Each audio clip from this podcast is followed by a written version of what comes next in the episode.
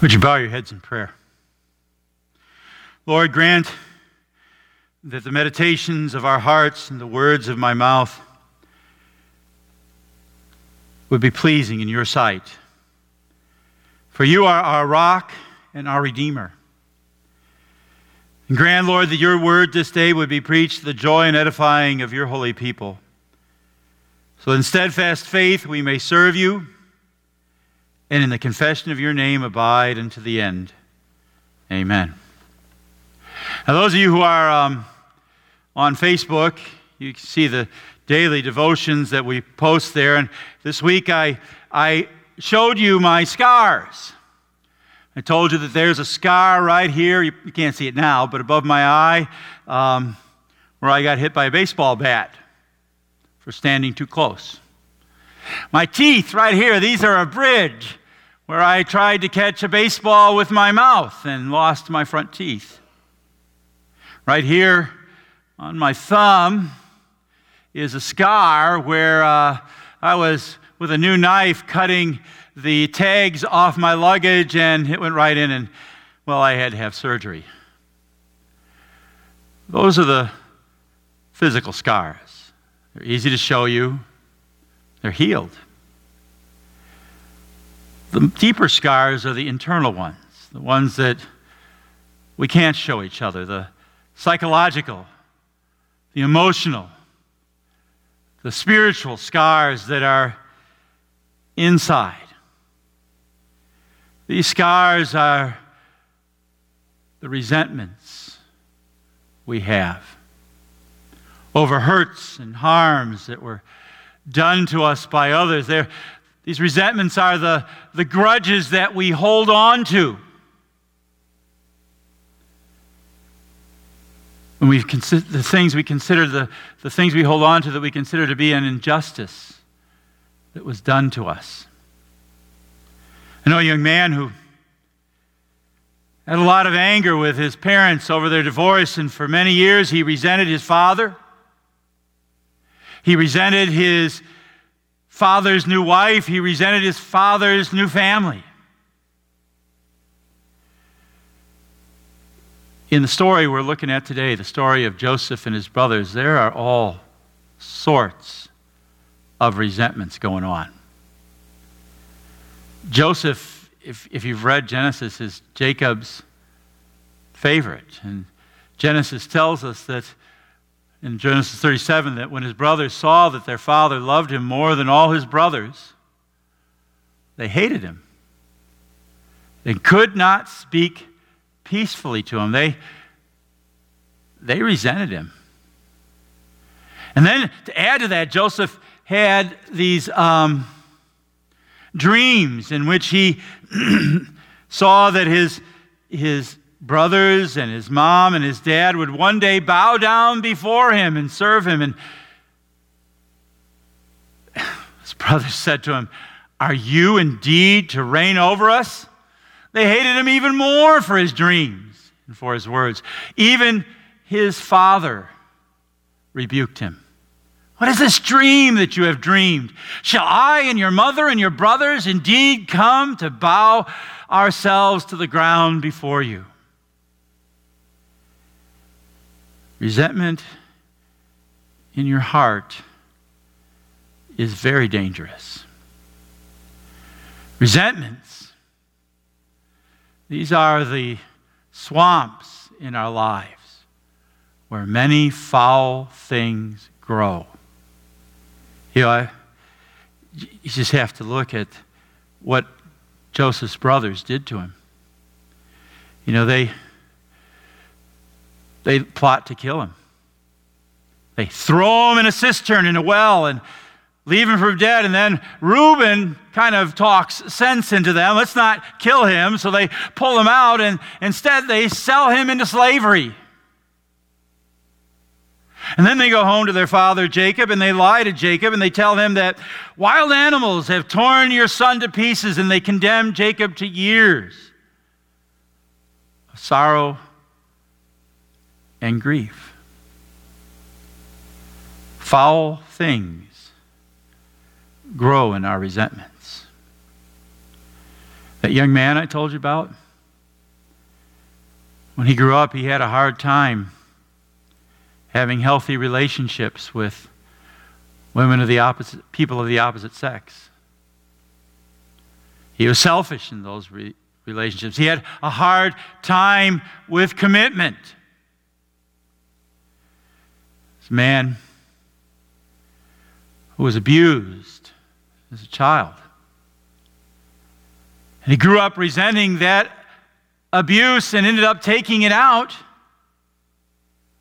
on his own children, abusing them. Another, another, um, another one, a woman, tells the story of being shamed publicly by a, an older woman at church. This young this woman was a teenager when it happened, and she so resented it for, that for years she, she didn't come to church.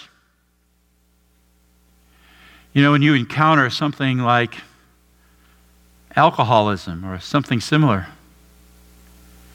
I can almost guarantee that there's resentment somewhere in that person's life, probably a lot of it. You know, uh, when you meet somebody who's angry all the time, seems to get angry at the drop of a hat, there's resentment going on.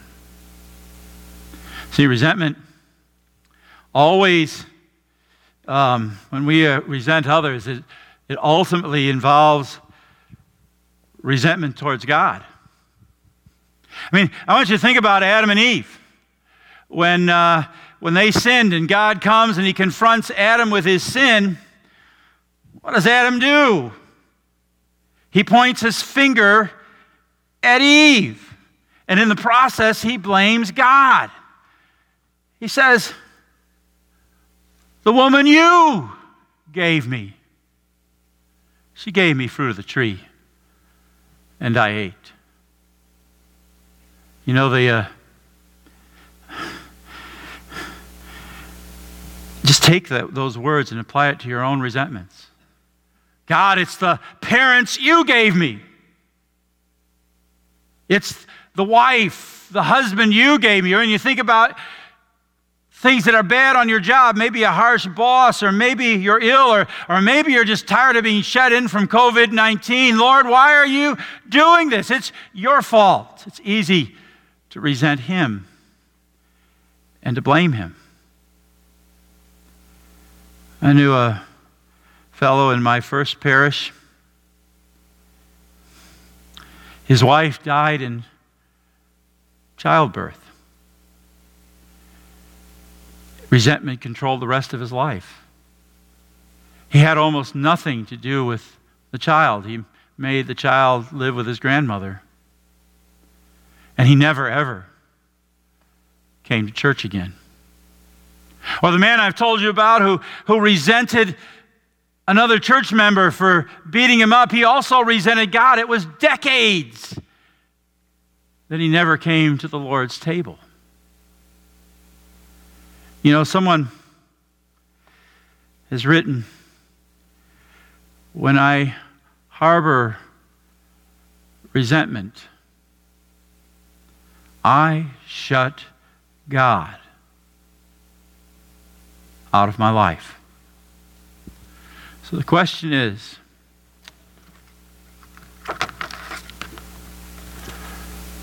who's going to roll this stone away? How will God roll it away? You know, in our story that we're looking at, there is one person who seems to handle his resentments in a healthy manner, in a godly manner. And, and the strange thing about that is in the story, he's the person who you would think has the most right to be resentful. It's Joseph, right? I mean, Joseph, after all, is the one who was betrayed by his brothers. He's the one sold into slavery. He's the one thrown into prison, though he had done nothing wrong. Yet what happens? Well,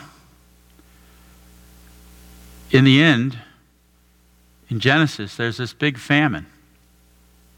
And, and the brothers, Jacob's sons, are forced to go to Egypt to look for food. And by this time, Joseph has risen to the second in command of all Egypt. And so they come and they bow before Joseph and they beg him for food, but they don't realize it's Joseph. When Joseph finally reveals himself, what does he do? Does he seek revenge? Does he voice resentment? No, this is what he says. I want you to listen to this carefully. Joseph said to his brothers, I am your brother, Joseph, whom you sold into Egypt. And now do not be distressed or angry with yourselves because you sold me here, for God sent me before you to preserve life.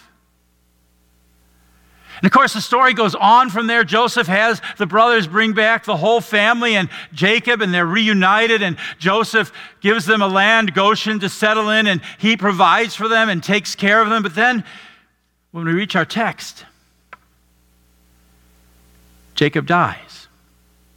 And now the brothers are convinced now the other shoe will fall. Now we'll see that Joseph really does resent us. Now he'll, he'll take out his vengeance. And so they send a message to Joseph saying, Your father gave this command before he died. Say to Joseph, Please forgive the transgressions of your brothers and their sin because they did evil to you. And now, please forgive the transgressions of the servants of the God of your father. How does Joseph respond? Says Joseph wept when they spoke to him. His brothers also came and fell down before him, and they said, Behold, we are your servants. But Joseph said to them, Do not fear. For am I, am I in the place of God? As for you, you, you meant evil against me, but God meant it for good to bring it about that many people should be kept alive as they are today. Forgiveness is how God rolls away our resentments. You know, in, in Joseph, God gives us kind of a picture of himself and of his love for us. Think about it. Who really has the right to resent anyone? Is it not God? God who made us, this beautiful world, God who gave life to us, who gives us all that we have, and and our response to Him, beginning with our first parents and continuing today, has been to turn our back into sin. How does He respond? Right there in the garden, He promised a Savior, a Messiah who would crush the serpent's head. God responds to our resentments by demonstrating his own love for us. And while we were yet sinners, Christ died for us. You know, we're just a week away from Holy Week, and I know this is probably going to be a different Holy Week than we've ever had. But it doesn't change what happened that week. See, he was betrayed by one of his own. The rest of them deserted him. The soldiers came and arrested him. They put him on trial. And Pilate declares him not guilty three times and then sentences him to die anyway. They took Jesus out and they whipped him, beat him, they crowned him with thorns. And then they nailed him to the cross and killed him. Why? Because, like Joseph's brothers, they envied Jesus, they felt threatened by him. How did he respond? Father, forgive them. That's, that's our God's answer to our resentments. That's our God's answers to, to the way we blame each other and blame others, to all our sin. He takes our resentment and all our sin and he nails it to the cross with Jesus. Father, forgive them, he prays. I love these words from Romans 10. For if while we were enemies, we were reconciled to God by the death of his Son, much more now that we are reconciled, shall we be saved by his life, by his, his resurrection. He forgives us. That's how he rolls our resentments away. And, folks, forgiveness is how he sets us free to forgive others. Now, how does that work? Well, I'm going to put a challenge before you. You're home. I'm going to ask you to do something. I want you to make a list of all your resentments. That's the first thing. Go back as far as you can remember. Anything that you felt was unfair or unjust, anything that hurt you that you've kind of held on to, make a list of it. And if you don't want to make a list, pick one. And then I want you to try and understand. Put yourself in the shoes of the person who hurt you for a while. Ask yourself, I wonder why mom did that. I wonder why dad said that. I wonder why my friends treated me that way. What was going on in their lives? What could have caused that? Third thing, admit your role in this. You and I know this. Whatever it is, it takes two to tango. Was I being disobedient to my mom? Could it have been, you might ask yourself, could it have been that as a child, my expectations that my parents would be perfect were unreasonable? How was I a part of this? And then the fourth thing ask yourself or turn it over, give it to God. Because you're going to need help. Ask God to help you. It may take a long time. Ask Him to help you to forgive whatever and whoever it is. You see, when we hold resentments, the person we're really hurting is ourselves. And so, even if what they did was terrible, almost unforgivable, even if the person that hurt you isn't sorry, ask God to help you forgive. Because when you forgive, you're going to be um, you're going to be giving a gift. God is going to be giving a gift to you. And then when it happens,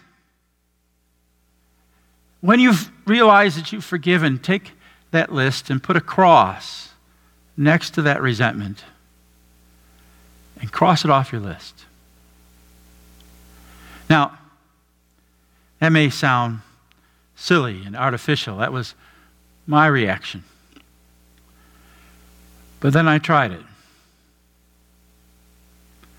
In making my list, I discovered that one of the people I resented was somebody I also dearly love. Right? One of the people I resented was my mom. And you need to understand, she was a good mom. But at times, she could be highly critical. She suffered from depression, we think. She could be easily angered, and when she was angry, her words could be harsh and abusive. And whether that's justifiable or not, I grew up resenting that. And it, it, I resented it even in my adulthood. And at times when somebody would say something, the kind of words or the tone of voice that my mom would say things to me, I could react instantly and get angry for no reason. When my mom died, I didn't grieve like I did for my dad. At the time, I excused it, thinking that because she had had Alzheimer's, that, that I had done my grieving before she died. But I think it was also resentment. And so as I worked this process, it, it took time. But God was at work. And I, I don't know exactly when it happened. I just know that one day I had been visiting with a man who's. um, mother also has Alzheimer's. And after that conversation, I was driving away. And I was thinking to myself, and I even said it out loud in my truck Mom, I miss you. And I love you. And that's when it hit me. And I started to cry. God had rolled the stone away. That's what God desires to do for you and me. He desires to roll our resentments away and to set our hearts free. Amen? Amen. Now may the peace of God, which passes all understanding, keep your hearts and minds in Christ Jesus unto life that is everlasting. Amen.